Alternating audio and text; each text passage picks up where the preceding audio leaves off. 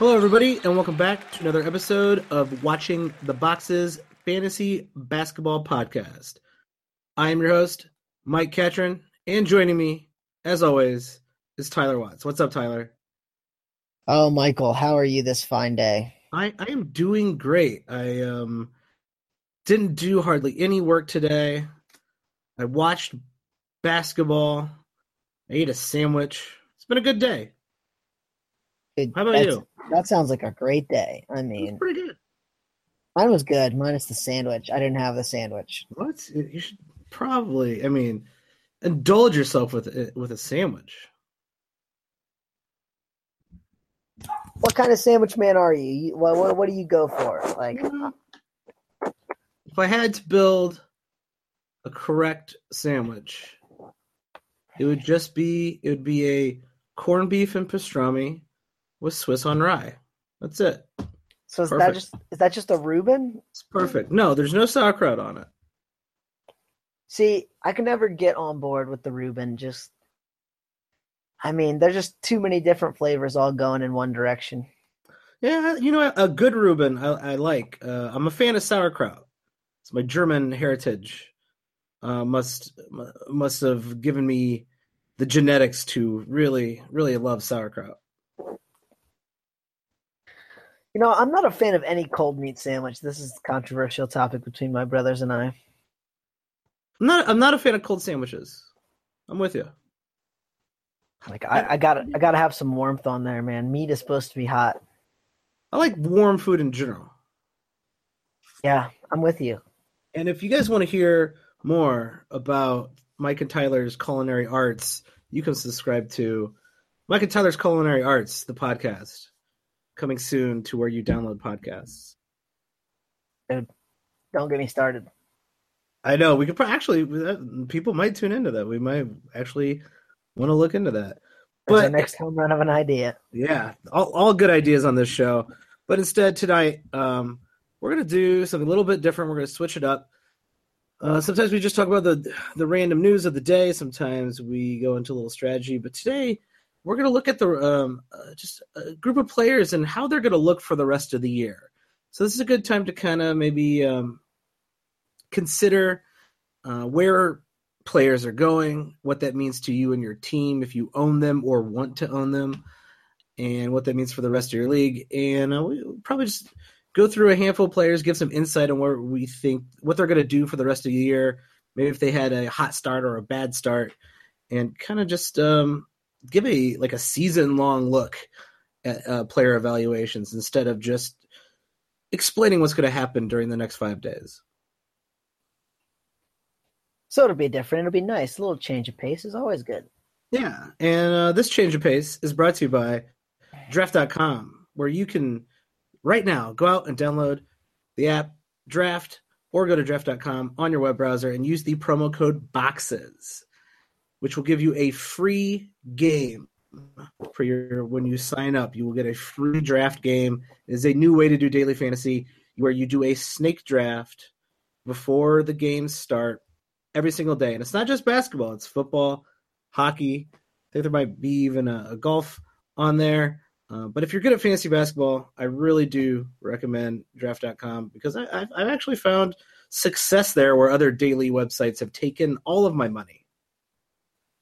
I, just like the ease of it too, and, and it's a lot more like uh, a traditional league in the sense that you know eh, you can only get each player on one team. Not everybody can't have LeBron James, right? Only one person gets LeBron. So uh, I, I really enjoy playing. Yeah, you're not going to tie with anyone. Or you're not going to uh, be like, oh, I should have bought Doug McDermott tonight for no apparent reason because he had 29 points. Doug McDermott did not have 29 points tonight. But you're not going to get screwed over by some, you know, $2,000 player who had a crazy night. Because that guy's probably not going to get drafted. I'm with you there. Go to draft.com, use the promo code BOXES, and um, yeah, get that free game and start winning some money. So Tyler, I will uh, I will cede the floor to you. What player, I guess, that you, for the rest of the year, uh, based on what they've done so far, what what player interests you the most out of these? Maybe like someone in the top twenty, maybe. Oh, um, there's a lot of players uh, at the top here that, that we could talk about. Through, by the way, technically we could go through every player, and I think we would have something to say about them. Oh, no um, doubt about that. I have some bombshell players. Okay, Mike. Oh, some players wow. at the end that that are not maybe even standardly relevant. Wow. At the moment that I am going to give you that I think uh, as we go down the stretch here will be very valuable to your team. So that is the that is the look forward to part of this episode. That is um, an excellent teaser to make everybody listen to the rest of this podcast. But I mean, when we talk about these guys in the top twenty, right? Like nobody is giving them to you for a sack of peanuts. Right? Like if you're gonna buy no. somebody in this top twenty, you're gonna have to pay big market dollars. Never even seen a sack of peanuts. Um so many things I could say, but I'll keep to myself. Don't do the it. Player, the player who's currently though in the top ten that I don't think many people saw, and this was a guy we're a big fan of, and it's the guy I really want to talk to you about. It's Victor Oladipo. Uh, you you are uh, right in my wheelhouse. Now, old Vic, right, is playing awesome this year, and we love it. Yeah, this is this is something we were definitely on, but I don't. We were not on calling him a top ten player. That's for sure. We we, we were definitely saying draft him, um, but he's just over succeeding everything he's ever done. Yeah, and I mean, I think that he's finally the man somewhere, and not only is he the man, I mean, he was sort of the man in Orlando, but it was always the coach always seemed to be holding him back in some way. Whereas I think in this new situation in Indiana, they're just like, yo, Vic, let's do it, man. You're you're our guy. And he is rewarding them quite handsomely. It's a perfect situation, right? Like you said, he's he's the guy there. He's the main focal point. But I, I want to go out there and say this was not unheard of, right? Uh, in Orlando, like uh, you know, we always mention that last stretch in Orlando, those last few months in Orlando, Victor Oladipo was putting up top 20 numbers. He was doing it. Uh, if you and if you remember that season correctly, he went to the bench, and all of a sudden, at the end of the season, this guy was looking amazing. He goes to OK City. As you're seeing with the guys who w- went to OK City, the guys who left Oklahoma, um, all those guys, you know, ability to play basketball without or with Westbrook drastically changed. Westbrook is just this enigma that really changes the way everyone around him plays basketball because he does, I mean, he pounds the ball out. He is the focal point, he is a lunatic. And Victor Oladipo, I think, getting out from under that, that boosted his game. But now he's he's he's taking it to another level and actually taking a little bit of a page out of Westbrook's playbook by trying to be the man. So here's my question: Is he a buy high or a sell high? In the sense that he's well outperforming even anyone's preseason value, right? Like I, I mean, look around the industry, nobody had this guy in the top ten. No, not he's probably shooting, not even in the top thirty. He's shooting a pretty insane forty-two point six percent from three-point territory, which I'm not sure that keeps up considering for his career he's just above a league average at 35.6%. Um, but we're clearly seeing him do things we have not seen him do before. He's averaging a block a game. I'm not sure that that keeps up. So, are you? Do you think this is a guy you're trying to acquire if you don't own him, or just someone you're staying away from if you don't own him on your team? So, when you look at the rest of the year, his situation isn't going to change, right? There's not Pacers aren't trying to make the playoffs. They're not going to make any weird moves. They're not going to move Oladipo. They they just got him, and he's been relatively healthy overall as a player. He's only 25 years old, and we've had a big enough sample size here over the last you know what almost two full months where this is looking like who he is now the I think you you hit on some really good points. The the three point percentage maybe is a little high, but let's say that drops down a little bit. Is that really killing his value? Because what you're what you're really seeing from him is an you know a a you know five and four, so five rebounds, four assists type of guy who occasionally you know throws up big numbers in those, uh, kind of a Nic Batum esque rebounds and assists. But he's always been a pretty good steal guy, and he's always been a pretty good block guy for a guard. His percentages aren't like crazy high compared to his career averages. So what he, he makes a, a three less per game. He's scoring twenty points instead or 21 points instead of 24 points. Uh, th- that's like your only downside. I i think this is still i think this is a buy high. That's what i mean. It's going to be hard even if you know we see some regression in the numbers that we think are crazy. Um, it's going to be hard to see him slip out of the top 25 or 30 and I still am not sure some people are valuing him there. Some people are trying to kind of sell low and get a a little bit lesser of a value for him. Um, and I think that this might be the perfect opportunity to snatch him up. I got a couple guys I'll ask you about. Sure. Um, say Jimmy Butler. Would you rather have Victor Oladipo or Ooh. Jimmy Butler? No, that's a tough one. Um, I'm gonna go with Jimmy Butler though, and that's you know you you shot too close to my heart with Jimmy Butler.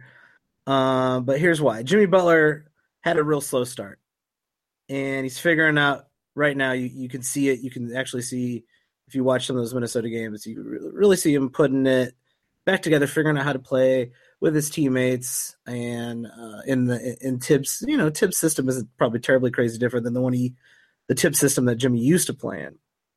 But uh, he's getting his game together, and he basically does a lot of the things that Victor Oladipo is doing now. But if I had to put money on which player will finish higher in the overall rankings by the end of the year, I'd I'd put my money on Jimmy Butler. He's just about, a consummate all star. How about Kyrie Irving? Ooh, that's a that's a good one too. Um, also, uh, kind of a toss up there. I think I would go with Kyrie because Kyrie can get real silly with it, and um, there is a potential that Oladipo does come back to earth a little bit. Maybe instead of him being a top 10 player, top 15 player, he's a top 25 player, right? So he could come back to earth, which is still why, you know, if you could sell him for Steph Curry or, or, or Jimmy Butler, Kyrie Irving, then that's probably the right choice there. But, you know, I still think there's a chance Oladipo is pretty close to Kyrie Irving, but we've seen Kyrie, we know who Kyrie Irving is. We've seen him do it over and over again. And um, I, you know, I just rather have Kyrie Irving. How about a player we perhaps wrote off too soon, Mr. Kyle Lowry? Ooh, no, no, that's a good question. Um, we did. I think we poured one out for for Kyle Lowry. I don't think we gave up completely on Kyle Lowry. Um, this is a tough one because you know how Kyle Lowry likes to finish his years.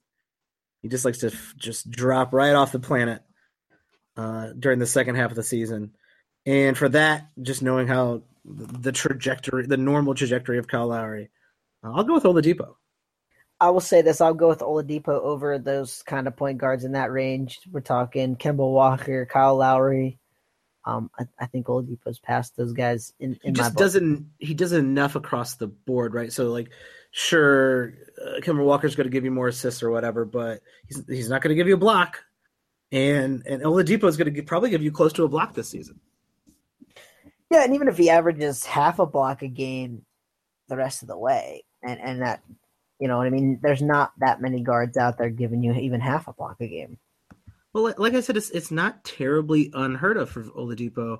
If you go look at oh, he's had stats, where yeah, he's his... averaged 0.8. I mean, I'm not saying that he's not going to keep the block up, but I'm not saying even if it regresses to like half a block a game, I mean, guys like Kyle Lowry and Kemba Walker aren't giving you that even half a block game.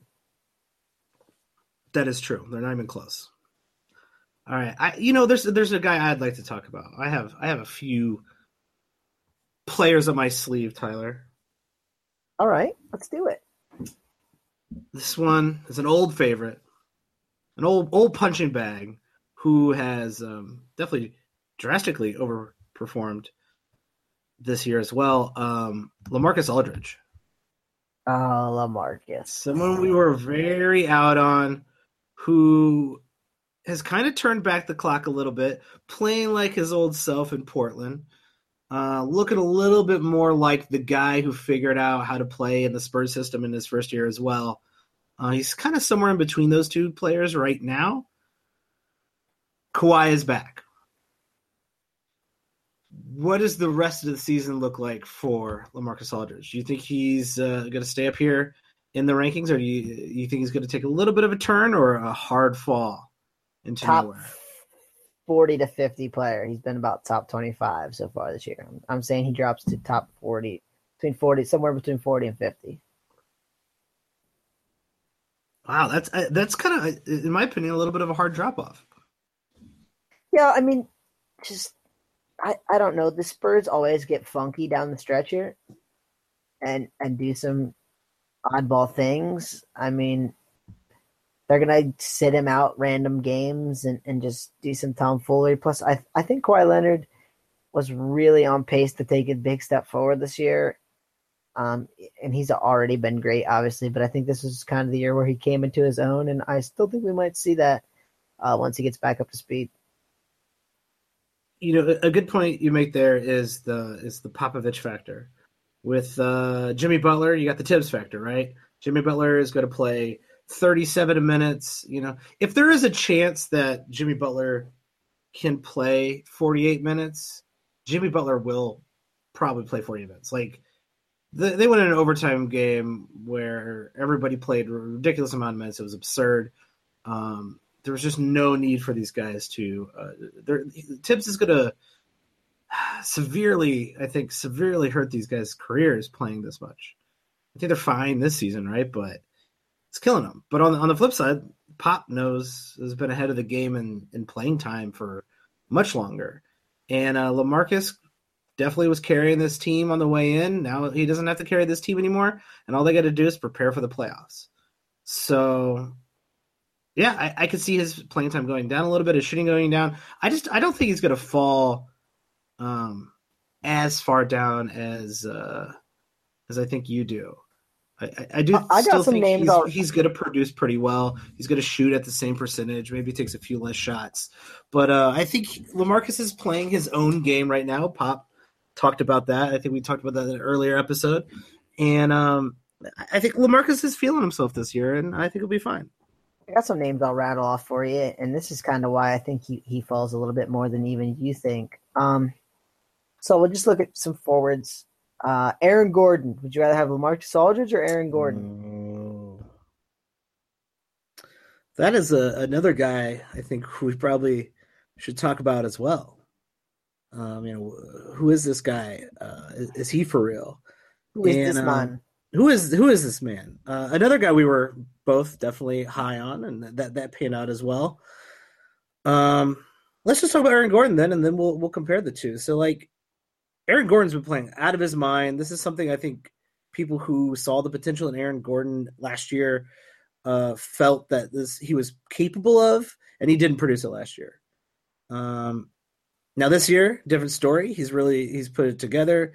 He's shooting um, pretty well, probably better than he technically deserves to be shooting. Um, shooting around forty nine percent, which would be his um, career high. But you know, I think you know he's he's putting some things together. It's not the craziest thing in the world. He's hitting a lot more threes. Um, and they're playing him at the the four a lot more, which is really the position he should be playing. He's 22 years old, so it's not crazy that he's taking a leap here. But um, I, I think Aaron Gordon, you're probably seeing Aaron Gordon at his peak, and I think, you know, maybe he falls back into that 30 range. I don't think he takes a hard fall off because I think Aaron Gordon's got the talent to really, uh, really put it together. So if I got to compare him and Lamarcus Aldridge, I think they both take a step back. Um, Man, I think that that's a really, really tough question. If I'm in a roto league, I, you know, even if I'm in a roto league, I think it's pretty questionable because Lamarcus Aldridge gives you great percentages, and um, I would probably take Lamarcus in a roto league and go with Aaron Gordon in um in a head-to-head league. I might actually, I might take Lamarcus in both actually, but uh, I think it's kind of a toss-up. That's a really good. Here's um, why comparison. I'm going for Aaron Gordon, no matter the league. Because you hate because you hate Lamarcus Aldridge. No, no, no. That's that's not You're a hater. Okay, Lamarcus Aldridge actively hurts you in three pointers, whereas Aaron Gordon making over two a game. Now he's shooting forty percent too, and I don't know that he's even a league average three point shooter, but I do think that he can still get you like one and a half per game just on the amount of attempts he's taking. And even that is not actively hurting you like Lamarcus Aldridge's 0.6 a game. So there's a negative. Lamarcus Aldridge only half a steal a game, where Aaron Gordon's going to get you like a full steal a game. So there's another category where he's kind of actively hurting you. And if Lamarcus Aldridge's points drop down to like somewhere between 19 and 20, 21 with Kawhi back, he's not really even that much better than Aaron Gordon in that category. So you're looking similar in points, similar in rebounds, similar in assists, similar in blocks, similar in field goal percentage. Lamarcus Aldridge, the only category he's better than Aaron Gordon in is free throw percentage, I think, the rest of the way. And I think that Aaron Gordon's threes and steals are that much better that I'll take him. Oh, that's a pretty good argument. I think if you care about your percentages, which uh, some people actually do, um, I, I, don't trust Aaron Gordon's forty nine percent. Just don't. Um, if you care about percentages, I'd still go with Lamarcus. Like if I was in a Roto League, probably still leaning Lamarcus. But you make a very good argument. Uh, Aaron Gordon, I think, is right there, and uh, I might I might take Aaron Gordon in, the, in a head to head league more. I don't think you can go wrong with either one. Is is kind of what I'm saying. Uh, but I, I would lean a little bit Lamarcus if you care about your percentages. So I mean, and, and here's why I have Lamarcus just kind of drop into that you know 40 50 range. If you're gonna put guys like Al Horford, marcus Gasol, uh, Khris Middleton, Clint Capela all these guys over him, which it's not going to take that big of a drop for these guys to pass him then he's already kind of sliding right into that 40 range. You got to think Rudy Gobert picks it up and goes around him. Uh, I'd rather have Miles Turner than Lamarcus Aldridge the rest of the wow. way. That's wow. what I mean. So that's where you, I you're down. You are down on Lamarcus Aldridge. I just think we've seen Lamarcus Aldridge and Kawhi Leonard play together, and it doesn't turn out super great for Lamarcus Aldridge. I will agree with you that this has to be his peak. Has to be. Um, but two years ago when he did play with Kawhi. Uh, his numbers, he ended up being a, a, top 30 player. He was 18 and 8 with a block, shot 51%. So he can, I think he can play with Kawhi and still be uh, effective, but he is not, he, this is 100% his ceiling, and I would 100% say sell high on him. But here's, here's I, the, I, still think him and Kawhi can play together. I, I don't know. I'm not saying that they can't play together, but in that season where you mentioned he was top 30, he made no three pointers whatsoever when he shot 51%. Sure. So he's either going to make no three pointers, and it's hard to own a power forward. If you were playing him as a forward, it's hard to own a forward who doesn't make any three it's, points. It's hard to own any player who doesn't make threes. Yes, because there's just there's so much in abundance now. So he if you take that stat line and put it into days numbers, that would not be top 30. That would be somewhere between 40 and 50, I bet. Just kind of where I think he ends up. Because he's kind of got to make a decision. Either he shoots three pointers and his field goal percentage goes down because obviously three pointers are a less efficient shot, or he doesn't shoot any three pointers and keeps his field goal percentage higher. Like he's not shooting 51% and shooting three pointers. It's just not happening. You make a fine argument, Tyler. I think you uh, are a little bit more down on Lamarcus Aldridge than I am, and you have some good logic behind there. I, I still think Marcus has another year in him. He could he could revert to what he did two years ago instead of what he did last year. And uh, we're going to have to agree to disagree. But I, I, I do think we do agree that this is definitely his ceiling. This is the time to, to move up, move up and move out. I think. He's, uh, either way, Lamarcus is on the way down. How far down he goes is is questionable, right? So the next man up, it is not the process himself, Joel Embiid. Ooh. Now Um, Joe Joe has been great. He has been great. 22 games played this season. Slowly That's in- a record. Nope, nope. He played 31 last year. Slowly inching his way toward that 31 he played last season. Um, so I am going to recommend selling Joel Embiid right now. Wow. Um, why? Why is that? Why do you think? Is it simply the injury? He's been great. Um, the only question I have about his numbers is what what is Joel Embiid's actual three point percentage? Like we've only still seen 53 games for his career, and he's a 33.3% three point shooter, which isn't great. So some people think like he's this seven footer who's, you know, a 40% three point shooter. Like, oh, he's one of the best three point shooters. Like, I don't think that is the case. No, he, he looks good shooting threes, and I think you really notice when he makes a three because he's Joel Embiid. Um, but he's he's not a great free throw shooter, or, or um, excuse me, three point shooter by any means. But I mean, all the other numbers are fantastic. I will But- say I'm a little surprised his steals aren't better.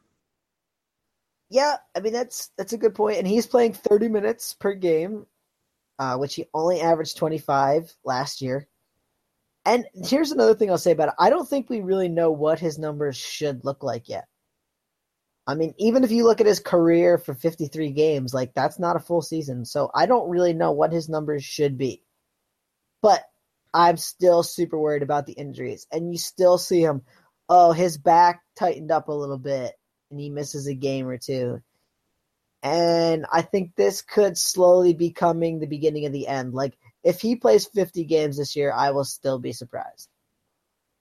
I believe you will eat someone's one of our listeners' hats.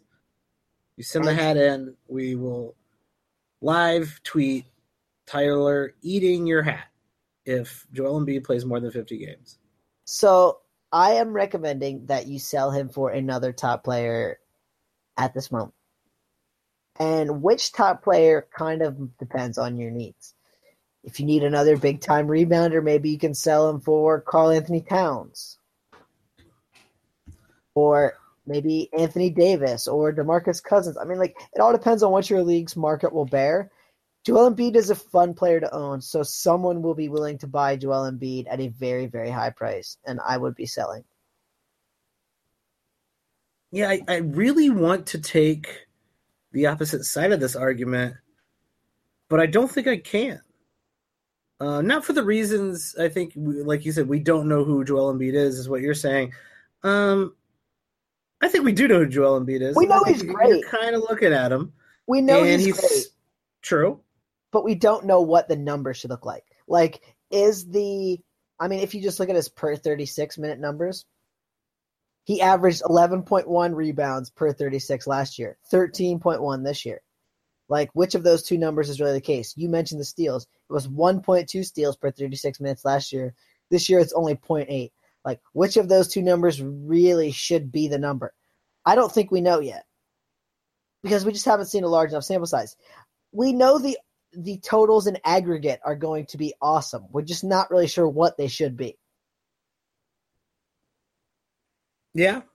Um, um, I can't disagree with you. It is he has a definitely a small career sample size, but I think his game overall, you you you see it. This is what he's going to be. This is what he's going to do. But I'm with you on the injury risk. What the best case scenario? The best case scenario in the Joel Embiid um, season. If you're and now if you're in a keeper league, we're having a completely different discussion here. for all your redraft leagues, roto leagues, rest of the year leagues. Well, I guess all the leagues are rest of the year leagues, aren't they? Um, you would hope. You would hope some of the leagues don't just stop after I play in Christmas. That'd be that weird. All Star Game only league, just right to the All Star game, then it's over. I, I I actually do play in an All Star League only game where we draft the players in the All Star League, and then order a bunch of Chinese food. That's the and they get real drunk. It's one of the best nights of the year. Here's a move I would make though, even in a dynasty league. If I could trade Joel Embiid for Karl-Anthony Towns, I'd do it. I'm gonna go one step further. If you can trade up, like Karl-Anthony Towns, Demarcus Cousins, yeah, of course do that.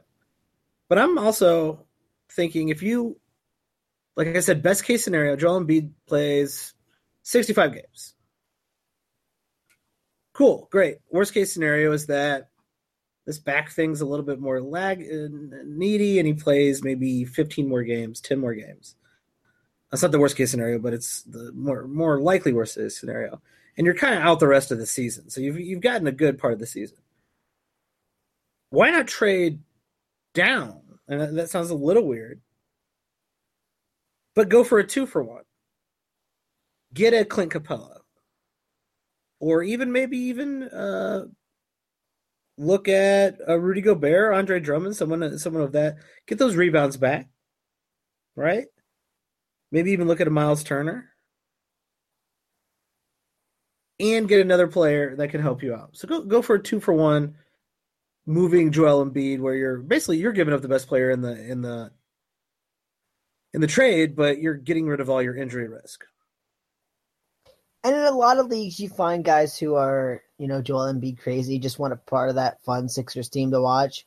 That you could maybe sell Joel Embiid for an astronomically high price, like a, I don't know, Rudy Gobert and Jimmy Butler combination. Like I've seen crazier trades. I'm, I would never make a trade like that. As far as giving away two, what could easily be top twenty players for another top twenty player, but those trades do happen maybe you can get a guy like Clint Capela and Jimmy Butler, right? Like, oh, I'm giving you, you know, a step down to Jimmy Butler, but you got to throw in another top 50 player. And maybe you say Clint Capela because the person who owns Clint Capela is not a huge believer. I mean, those kind of trades happen. So ask for the shoot for the moon. Yeah. Settle for something less. Yeah, start start at the top. Start it with your best trade. Work your way down to something that's a little bit more fair. Um, but now's the time to now's the time to move. Because if you do think Joel Embiid is an injury risk, which he is, and you do think something might happen in the near future, um, you gotta you're gonna have to pull that trigger soon. Let's see. Let's let's do another player here. This is let's move a little bit further down that list. Let's go to someone we were wrong about. Maybe not wrong about. This long season, wrong? long season left, but uh, this guy's definitely overperforming, especially lately, which is really the antithesis of what we said was going to happen. So we, we've been we've been off here. Um, Jrue Holiday on your New Orleans Pelicans. We basically said, "Hey, playing with Rondo isn't going to work. Playing with Rondo is going to suck the life out of Jrue Holiday. He's not just. It's just not. It's just not going to play right. You know, it's he, Rondo loves to pound the ball. Rondo is Rondo, and Jrue Holiday's having a pretty decent season. Uh, he, if you look at nine categories overall, he is looks like he's the forty first player. But over the last uh, month or so, he's been in the top twenty, and that's including playing with Rajon Rondo who has surprisingly played um, better than I expected as well. Yeah, so he's got about half his numbers with Rondo and half without, right? He, he's Yeah. played 29 games. Rondo's played 15. And the So- numbers with Rondo are are surprisingly better. And a lot of it is fueled by some really hot shooting that I don't think, I mean, especially from the field, shooting 48.5% this year. He is a career 44% shooter over a long sample size, um, over eight season sample size. So I'm not sure if Rondo and you know Cousins and Davis are just getting him that much more open, or if it's we've just seen a extended run of hot shooting from Jrue Holiday. I tend to think maybe that is the case. Or it's a, it's it's a little bit of both. So I think when Rondo came back, he he slipped into uh, Jameer Nelson's place basically, and um, didn't really uh, completely overtake Jrue Holiday's ability to play point guard. The assists are mm, pretty consistent. A, li- you could make the argument that they're a little bit down since Rondo came back, but um, but consistently very, down from his career, right? I mean, like five point six is the lowest he's averaged since 2011, 2012. Yes. So that's so, that's one hundred percent true. They they are lower for his career for sure, but he's uh he he's doing everything else uh, and, and, shooting well, and doing everything else a lot better. Which, like you and, said, that that worries me a little bit. If that shooting percentage ever drops back to his career average, what kind of player are we looking at? I'll say this too: How many games, and, and maybe you don't know the answer to this, have that whole kind of expected big four played together? Right, like now that Rondo's come back, Anthony Davis has missed a, a significant stretch here. So they don't have too too many games where Davis, Cousins, Rondo, and Holiday are all out there together yet. And no. what I think we predicted, and what I would still predict, is that Holiday will kind of become he'll be the third option as far as field goal attempts, but he'll be the fourth option as far as has the ball in their hand. Right? Rondo's going to get the ball in his hands a ton because he loves to dribble it out. Anthony Davis is going to get more shots than Rondo. DeMarcus Cousins is going to get more shots than Jrue Holiday. So all of these guys are going to take away from Jrue Holiday. And for him to be averaging 14.7 field goal attempts for the season, I just don't see that number sticking around. I think he's probably going to be somewhere like 13, 13 and a half. And if we also say that he drops back to 44% shooting from the field, that's going to tank that points number pretty significantly he's really got nowhere to go but down. And I think the trending lines down are a lot higher than uh, some of the guys we've talked about. A lot, a lot higher than Lamarcus Aldridge, a lot higher than uh, Aaron Gordon. Um, yeah, there's nowhere for Jrue Holiday to go but down. And I would probably sell high on him. I think he could easily drop out of the top 50 by the end of the year even though right now he's playing, you know, like a top 20 level, right? Now's the time to move him. It's probably as hot as he's going to be is right now. And especially playing with Rondo, that looks good for you being an owner of Jrue Holiday. But by the end of the year, uh, I do think everything usually reverts to the mean, and uh, Jrue Holiday will, and he'll probably fall out of the top 50. So I'd like to talk about a player that I think perhaps we all, as a fantasy community, took a whiff on this year, and it was Mr. CJ McCollum. Oh. Now, we saw an amazing season from McCollum last year, right? Where he shot 48%, and he had not sniffed a percentage that high for his career. Okay, he shot 42% from three, which was right about his career average, and he's actually shooting 44% this year, which is obviously significantly better. And everybody had McCollum right probably in that second, third round. And he's barely clinging to the top 50 so far this year.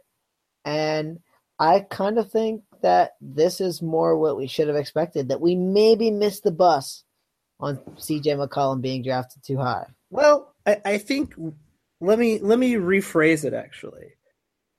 He was drafted too high because his value is no longer the same value as it was last year. And let, let me explain that. Look at what he's doing this year compared to compared to last year. Scoring just a little less, shooting hitting the same amount of threes, uh, about this a little bit more rebounds, uh, about a full less assists. So that's that that kind of hurts him there. But same steals, shooting a worse field goal percentage, but not like crazily worse still hitting his free throws, still around two turnovers a game. He's pretty much the same player who's shooting a worse field goal percentage Uh, instead of shooting 48%, he's shooting um, around almost 45 and a half. Okay. Um, but what what makes CJ McCollum valuable?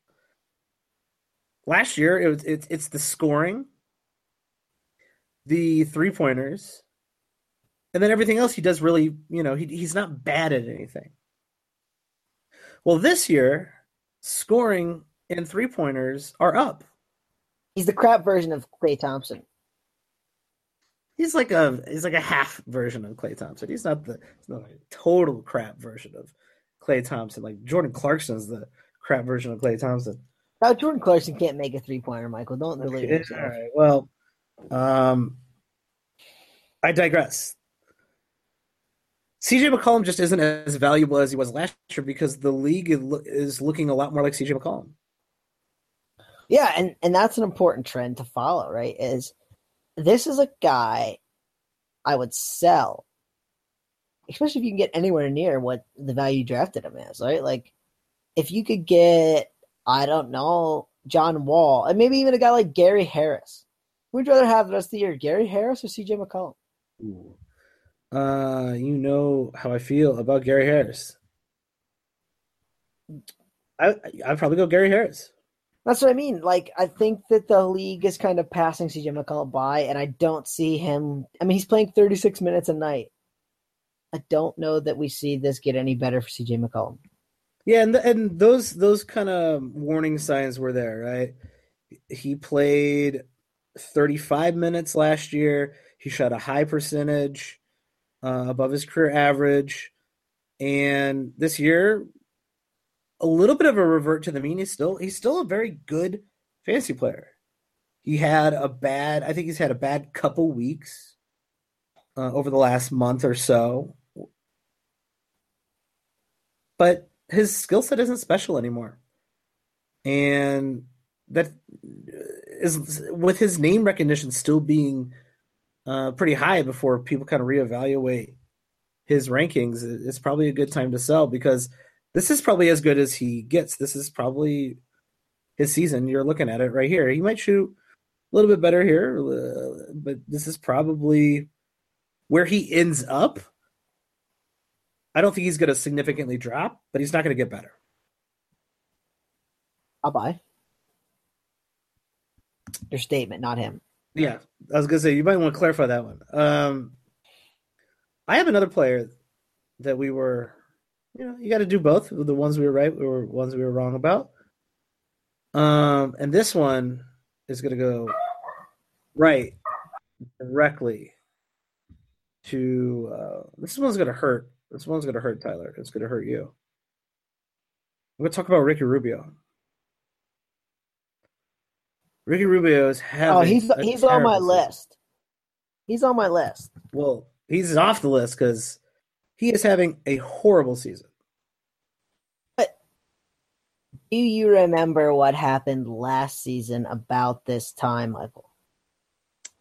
Um, no, I I do not remember. I did not have so, Ricky Rubio on my team last season, and I've he, drank a lot in the last twelve months. Now, the the concerning thing for Ricky Rubio is the minutes, right? I mean, the minutes have been not where you want them to be. And I mean, you can say that Donovan Mitchell's kind of taken over and, and all that. And I mean, we can talk a little bit about that in a minute. Um, he's only playing 28.8 minutes a game, which is not great. If you look back to last year, um, at about this time, Ricky Rubio's numbers were pretty bad. I mean, if you look at the averages for the first three months, I'll just read the points, rebounds, and assists because you kind of get what I'm what I'm talking about. Um, so first three months, he averaged 4.5 points, 2.5 rebounds, and six and a half assists in 30 minutes a game in October. In November, it was seven points, 3.8 rebounds, 6.4 assists. And in October, it, or in December, it was 7.9 points, 4.6 rebounds, and 8.1 assists. So the numbers get significantly better from that point forward, including, you know, 10, 10 points a game, 11.8, 17.8, 14, 3.6, 3.3, 4.55 as far as rebounds go, and assists 9.7, 10.4, 10.4, 10.3. Yeah. He is traditionally a very slow starter. A lot of people drop Ricky Rubio at about this time every year. And Ricky Rubio turns it on and is still really, really good. Now, obviously, he's playing like two less minutes a game this year. Okay. I mean, that's that is a thing. What's killing you is he's only averaging five assists a game. All his other numbers are still pretty good. I mean, he's averaging literally a career high in points and career high in three pointers made. That's true. Now, he's Still shooting, shooting under forty percent. but did we expect him to shoot a good percentage? I mean, He I, shouldn't have. I, I mean, I, I think we were both saying in the preseason that he'll probably shoot somewhere between 39 and, and 41. Well, he's at the low end of that right now, but I would not be surprised to see him pick it up a little bit and end the season 39 and a half or 40. It's still not great. It's not good. Don't get me wrong, but it's an improvement. Um, I think we see him start dishing some more assists because he is traditionally a very high assist player. And I mean, I, I talked about per 36 numbers a little bit ago. The lowest for his career as a rookie is 8.6 per 36 minutes. This year, he's averaging 6.1 through 27 games. I, I just don't think we see those per 36 numbers change that drastically that often. And so I think more assists are coming. I think a really good Ricky Rubio is coming. Still, I'm still buying. Well, there's there's a few things that worry me about that situation. Now, I I have to admit this has to be this has to be rock bottom for Ricky Rubio's value. Um, so it's a good time to buy either way if you can get him for hardly anything. You Well, you make a great you make a great point that he, he did turn it on in the second half uh, of last season. It wasn't even really the second half. It was just when the new year hit, he kind of was just like, "Oh wait, I'm good at basketball." True. What I'm worried about though is he is not in Thibs' system, so he's not going to be played playing Thibs minutes. Um, and also the Utah system uh, originally a lot of it was designed around Gordon Hayward, and uh, there's a lot of ball movement in there. It's not a, just a point guard centric offense, and I I worry about those assists approaching, you know, getting over eight by the end of the season. But here's the place where I think most people are missing the boat. Okay, uh, per game, what is Ricky Rubio ranked so far this season? Uh, according to the statistics site that I am looking at, according to nine cats across the board, he is 120th for the Okay, season. if if you get rid of the turnovers, what is he ranked? Oh my god, you're gonna make me do. You're And gonna do the math. And Oh here's the reason, right? Like all point guards get a lot of turnovers. Like, Yeah. it- it- so I mean, for a point guard, it's it's hard to evaluate with the turnovers in, especially when He's I mean, 76 without turnovers. would you have guessed that? Like, I think most people think like, "Oh, Rubio's been trash, man. He's been terrible," and he's still seventy six. Why So was why was everyone Italian? I don't know, man. That was just a cool voice I tried pulling I out there for you. Um, So I'm maybe not saying that it's eight either, but I'm saying that it's probably six, six and a half. Doesn't that put him like pretty close to the top fifty? Hmm. Yeah, I mean, if you get back up to eight, right? Get a get another rebound. Uh, get get, get closer to eight. I don't know if that rebound's ever going to come because he's playing with Rudy Gobert and a lot of other good uh, rebounders. But if you can get back up to eight assists, I'm not even saying eight. I'm saying six and a half. He can get up to six and a half assists a game, he probably gets close to the top fifty. Then and that's I don't think I think better than can, Derrick Collison, sadly. I mean I think you can buy this guy on the super cheap. Oh yeah, he's worth nothing right now. Absolutely nothing.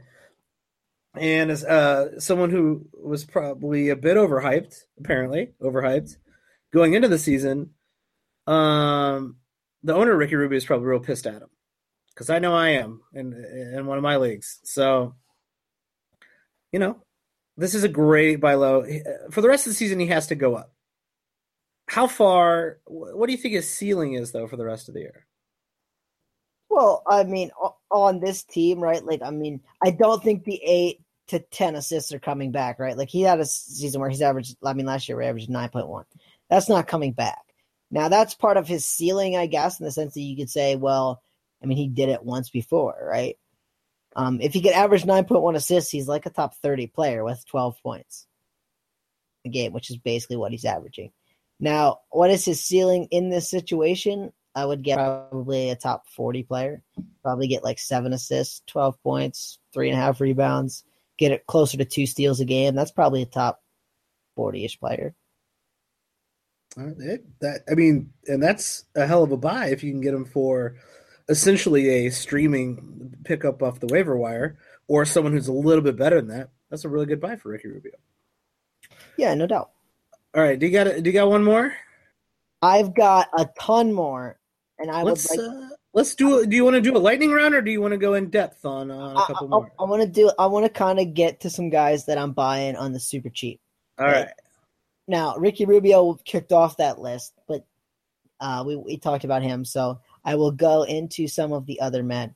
Um, the first guy, and and you can pick any of these you want to talk more about. Taurean Prince, a still hated player, man. This guy's been top 80 for the season. I think things only get better for Mr. Prince. And I seriously think you can buy him. It's in some 10 team leagues. He's on the waiver wire. I've seen 10 team league waiver wires where Taurean Prince is on it. I don't understand. What I mean, what's his ceiling? No, you know, he's not a top 50 player, I don't think. Well, I mean, he's only averaging 31.1 minutes a game. I think as the season goes on, they they have no reason why to give him any less minutes. I think his ceiling is probably a top sixty player. I mean, I think he can get a little bit better. I think he can shoot a little bit better than he's been, especially from the free throw line. Um, so I think he can move up a little bit. His steal number could go up. He's supposed to be a, a real good defensive stats guy. He's only averaging one point one steals, and I think we can see a little bit more. So I mean, he's top eighty right now. If he can get to the top sixty, that's that's pretty good. I would say that it's most likely he stays about where he is, but I think there's a little bit more ceiling up there. And if you're buying him for a player, I mean, like this is a guy who should be started in most leagues. Yeah, I'm not. Um, I'm not going to go out on a limb and say you know he's going to be uh, an all star by any means, but uh, I don't know why Taurean Prince is is not owned in in all standard leagues. The hate has gone. If you don't, if you listen, if you're not a fan of uh, his percentages, I get it. He does not shoot enough free throws for it to, you know, completely hurt you. If you got some good free throw shooters on your team, if you care about the percentages, right? Um, but overall, he's a great nine cat player. I am with you 100%. All right, keep them coming.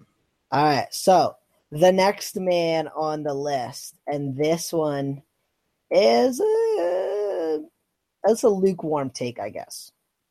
Okay, a guy I'm buying who's got to be. I mean, I, have I've heard some people say they're dropping this man. It's Avery Bradley. This guy we liked a little bit in the preseason. I think we all thought the rebounds were going to go away a little bit in Detroit. Yeah, we were on. We were on on that. We were correct on that. Um, he's like outside the top 100 right now. If I can buy him at that value, I think I'm going to buy. I think we've seen him be a better player than that. I think that there's just a little more ceiling here. And so that's a guy I would definitely buy on um, without thinking too much about it. Um, I can't say that I'm going to buy on him other than, oof, I mean, other than if you're giving up nothing. I don't think he's coming back. And uh, I, I, I, just don't. He, he's not shooting great. His shooting percentage will probably go up a little bit, but um, those rebounds are never coming back. And just he's not going to play any more minutes than he is playing right now. I another kind of case where you know the league's passing him by as well.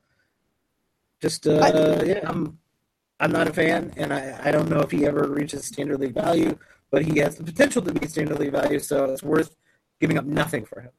That's what I mean. This is kind of where we're at, right? We're buying these guys for absolute pennies. If you can buy these guys for one of the two or three worst players on your team, I'm doing it. And that's, I think, kind of where we're at. So I, have got kind of a list of names now um, who maybe today isn't the second you buy them.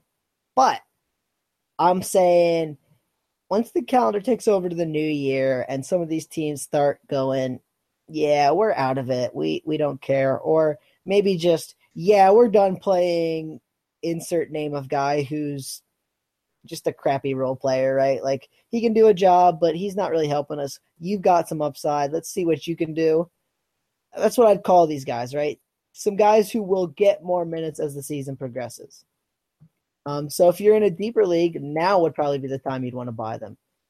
In a standard league, you might want to wait till like the new year, maybe a couple weeks after that, and then buy them.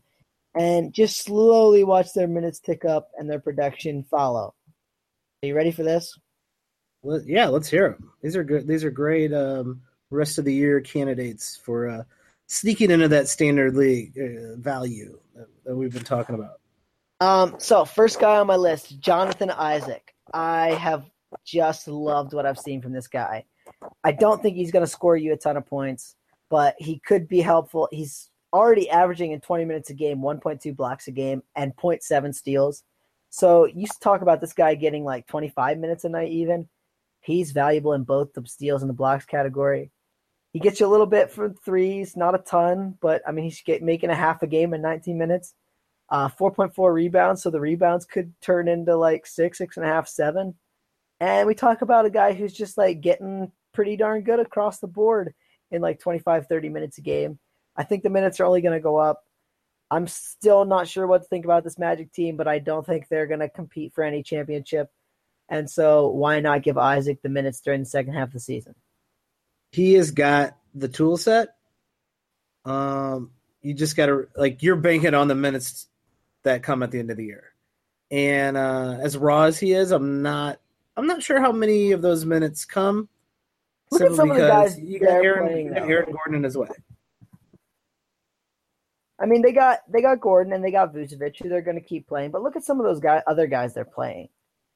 Like, I mean, are you are you really that big on 33 minutes of Wesley Iwundu or 35 minutes of Hezonja they played in the last few games? Now, I've got they got some injuries, right? Gordon was out, but well, they're playing guys like Marreese Speights 13 minutes. Like, well, well, don't I wouldn't talk shit about Mo Speights, man. If he's listening to this podcast, I do listen. I don't even Mo. I don't even know Tyler, man. Like he's that's all him. I, I don't know. And that's nothing against Marreese Speights, but once the Magic are are out of it or realizing, you know what I mean, we're not competing for this. Why give a forty year old Mo Speights minutes? Why not trade him? Why not get get give us? If I get a second round pick for Mo Speights and I'm the Magic, I'm doing it. Well, yeah, of course, but uh, I, don't, I don't even think you're going to be able to get that. I'm just saying Isaac needs the playing time in order to be productive, but his his his nine cat ceiling with those with those per 36 minutes, uh, he's got the tool set right, and I, I think you're right. I think you're right about that. Who who else do you got? Um, so the Kings are eventually going to go away from playing some of these veterans, and you hope. Um, and I, they did it last year, and at some point Joerger is going to get told stop being yourself and do what we say, or he's going to get fired. I think. So either way, it's going to happen, right? Push is going to come to shove, and I'm going to still stick with this. Bogdan Bogdanovic, I still think he's the best player on that team, not named George Hill or Zach Randolph. That today he is the best. Uh, he's the third best player on that team. I don't know. I, I don't know if I can get behind the other Bogdan. Um, I haven't seen a lot from him that I terribly like. You don't like 1.2 steals in 24 minutes? I mean, it's good. That that alone right there, sexy. He's averaging almost 10 points. Um, we've seen games where he's gotten in the 30s and been productive. Um, I think that he's going to turn it on. I don't know that he's going to be a top even 80 player, but I could see this guy kind of sneaking in the top 100 for the last couple months when he's getting a consistent 30 minutes a night. Um, you got to hope that they give it to him. And all these are somewhat of gambles, right? Like, I mean, sure. they're not getting those minutes now, so maybe they never do. But I'm I'm banking that they see what I see eventually. at thirty at thirty two minutes a night, I think I'd rather have Skal Labissiere than Bogdan Bogdanovic. That one I don't see happening, and we could talk about that if you want. But no, we don't have to talk about that. If, you don't see it happening, you know the Kings more, way more than I do. Uh, if, if in a vacuum though, if they both had 32 minutes a game, I'm taking Skal. I just I, I like Skal's across the across the board uh, nine cat potential. And he is a. Here's the the bad part about it, right? I saw Skal as kind of a blossoming stretch forward at yeah. the end of last season. Like he looked good. Sure, he made some dumb plays, but I mean, what rookie doesn't, right? Like no, not unless your name's LeBron James or like someone who's going to turn into an absolute superstar. Like as a rookie, you make some dumb plays, right? And you do some silly things. And and he's a real young guy still. But I don't understand the whole like starting him and giving him seven minutes. Like it just doesn't make any sense to me. No, I mean, I wish they would because like, what do they got to lose? And I really want to see uh, what Skal can bring to the table, but uh, the potential of that happening seems low. So uh, here's another guy, and, and I think we talked about him a little bit in the preseason as a guy maybe you take a flyer on. It's New York Knicks rookie Frank Ntilikina. Now, now this now one, you're talking. Now you're talking up my alley. This one is already he's already streamable in a standard league, even playing 20 minutes a game for his one and a half steals a night. Right. So if you see this guy tick up to 30 toward the end of the year, like I mean, that could be easily like two steals a game. And that alone makes you ownable. Yeah, I, I, I mean, here's the thing about Frank though. I really like what I see when I watch him play basketball. Uh, so the opportunities there already, and he he just looks like he's making the correct decisions. Um, a couple times I was watching the game against the Nets tonight, and a couple times I forgot it was him. I was like, "Who's that guy?" He looked. That's a really good use of the pick and roll there. And they're like, "Oh, great screen there, use of the screen by pick, uh, Frank." And I'm like, "Well, that was that was that was Frank." Seriously, he just he looks like he's got some NBA professional basketball in him where he could be pretty good. And um, like you're saying, like down the stretch, I don't know why he wouldn't be playing a lot more minutes and getting a lot more, a uh, lot, lot better feel for the game. And assists and steals are hard to come by. I'm with you. I like I like him being a standard league relevant player by the end of the year. Yeah, so and that's kind of what we're shooting for, right? Like I'm not saying buy this guy tomorrow. I'm saying by the end of the year, right? In a couple yeah. months, this is going to be a dude you're going to want to own. And if you can acquire him today in a deeper league for absolute nothing, I don't know, name a guy, Aron Baynes, right? Like is Baines ever going to get more than like 20 minutes a night unless there's a big injury like probably not so i mean sometimes you gotta buy with the future in mind i guess is, is my point um all right got a couple more here and I, i'm just interested in this guy a little bit and i want to ask you about what you think here so what do you think the suns do going down the stretch are they going to play Chriss and bender together I think obviously they're going to try to trade Monroe, and they're going to probably try to trade Tyson Chandler too. Are they going to commit to a Chriss and Bender front court, or do you think they're going to prioritize one of those two over the other one?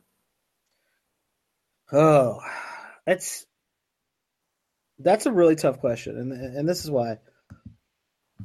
What has Bender done that makes you think that he's a player, like an NBA player for the future? and this is the thing, right? I'll I'll hear a lot of people say like, "Ooh, I, I like Dragan Bender for the future so much better over Marquese Chriss," and like, okay, Dragan Bender can like make a pass better than Marquese Chriss. but I just think that Marquese Chriss looks good if he could just keep from fouling. Like, well, and that's kind of where I was going to go is like when he plays extended minutes, especially when he's not fouling out, but when he plays extended minutes, Marquese Chriss does some really good things on the court. Consistently scoring, hitting threes, getting good rebounds, getting blocks. I mean, we and we've seen him do it. I haven't seen Dragan Bender really do anything. He is a better passer. That's the only thing I can say. Sure, he, he about him than Marquese Chriss is that he's a better passer. And they're probably going to give him an opportunity because they, you know, they drafted him and all that. But I'm sorry, I just, I, I really haven't seen much to be excited about when it comes to Dragan Bender. Like the guy is apparently enormous and doesn't rebound. Um, he, he always strikes sure me. He's never going to get a steal. His blocks are not that, that impressive. Even I know he's not playing a lot of minutes, right? But it's nothing he's done has impressed me. He always strikes me as like very soft for a man as big as he is. Like he wants to be a guard, but he's like seven feet tall. He certainly isn't banging with anybody. I'm not sure if he can. He does kind of uh, almost like a stretch five where but stretch the stretch fives of today they go down there and they they bang with people. Karl-Anthony Towns can get in the post, Joel Embiid can get in the post, and, and Dragon, Dragan Bender can't. And you would just assume by this time in his career he'd be playing a lot more if he if he had it, and I, I just don't think he does. So I, would much rather much more interested in Chriss, who I think will play, uh, hopefully for the the second half of the season and that's where I'm at too, right? I had both guys down on my list just in the sense that if they commit to both of them playing 30 minutes, I mean, maybe we see something crazy from Dragan Bender. Obviously, I, I'm with you. I would like Chriss a ton more. And then I even mentioned in the preseason that I like Chriss's game for minutes. And obviously, he hasn't yet. But I just don't know what to make of Dragan Bender, really. I, I really don't. I haven't seen anything that's striking me as like, man, if this guy got 30 minutes, I'd be jumping out of my chair. Yeah, I, I haven't either. You, you got any more, Tyler? Um, Michael, you know I've always got Probably more. got a thousand more. I've just been crossing names off a list like all week long, going, uh, not you, not you, not you, not you. All right, I want to know if you have any though first, and then I'll, I'll give my last, my last maybe few. Um, I got a few that I'm um I'm I'm kind of out on guys. I'm out on like I think they'll they'll kind of fall off in the second half. Uh, Tyreke Evans. I like what he's done this year, but uh, we all know Tyreke Evans is uh, high potential of him breaking, right? Like just well, not yeah. being able to understand the minute injuries. Uh, and I, I, just don't think there's anywhere else to go but down. Evan Fournier has had an incredible start this season. This is it's not sustainable. We've said it numerous times. It's not sustainable. It's not sustainable. It's not going to work. Um, a couple guys that I I would like to say don't worry about, like Ben Simmons. I think you're looking exactly at who Ben Simmons is. This is what he's going to be. There might be some rookie ups and downs, but uh, Ben Simmons is is where he's going to be. And um, where's another guy I had? Um, Eric Bledsoe, I think what he's doing in Milwaukee is for real. Oh, I'm with you there, and I, I hear some some Eric Bledsoe hate, and well, he's gonna he's gonna break whatever. Like well, he got shut, Eric Bledsoe. He got shut down last year. Like, it's not like he, he, was injured. You know what I mean? It was yeah. like, um. All right, so a couple other guys. DeAndre Bembry only playing 18 minutes a game. Hawks have no reason to play guys like Ersan Ilyasova down the stretch. Um, in 18 minutes a game, he's averaging 0.8 steals and half a block. You'd like to see some more threes out of the guy. But if they're going to play this guy 30 minutes a game, now the percentages are going to probably be very poor.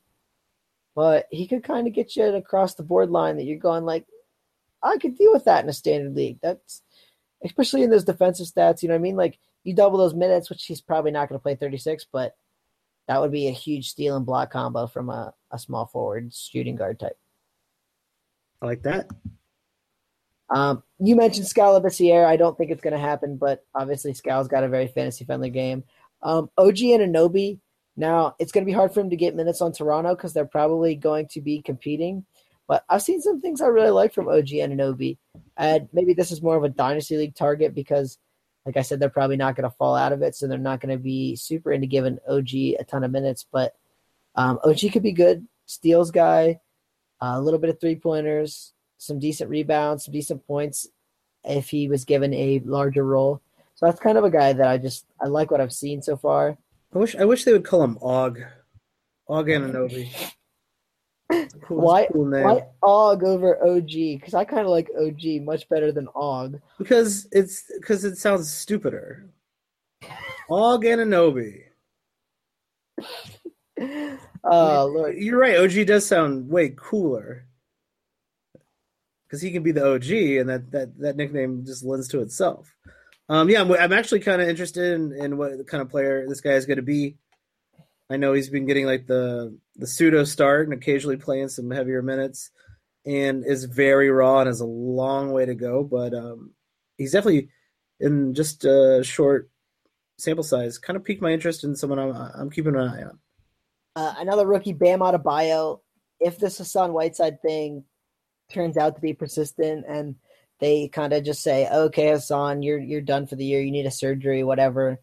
Um, if they fall out of it down the stretch, if they commit to playing Bam big minutes, Bam could be another guy, sexy defensive stats, sexy both percentages. Like seventy four percent from the free throw line is, is pretty decent.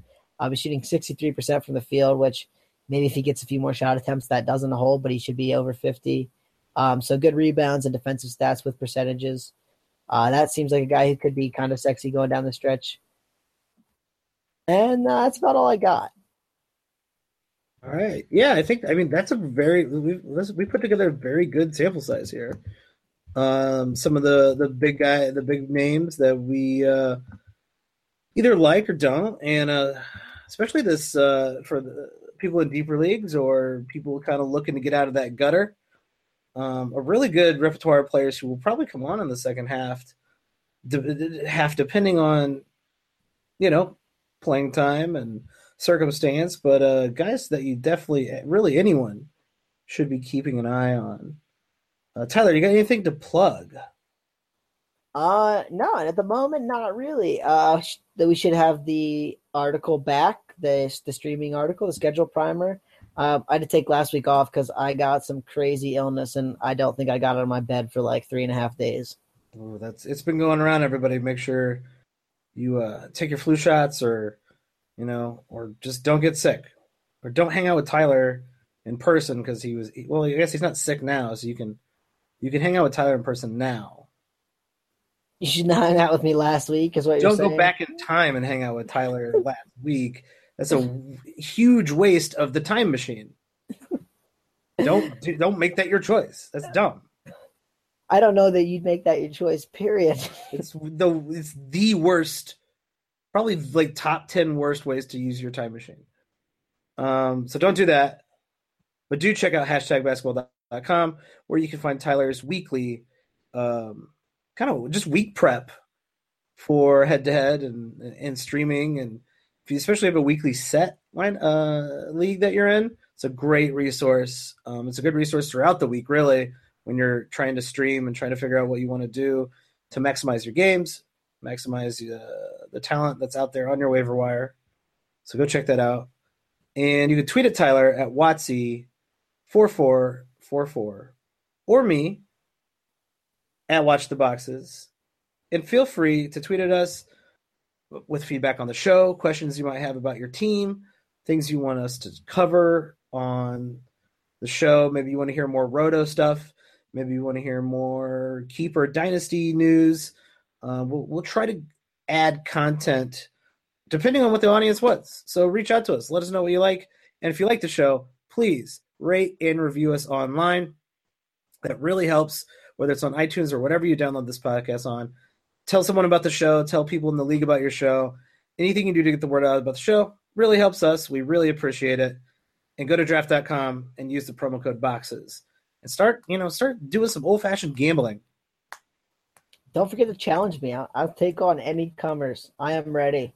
Yeah, if you if you use that promo code boxes, take a little screenshot of that, send it to either one of us. We will uh, bet money against you. That you can win our money, and if you do, you will not hear the end of it on the show because I will I'll, I'll, be mad about it and I'll complain about it a lot. So that'll probably be entertaining at least for an episode.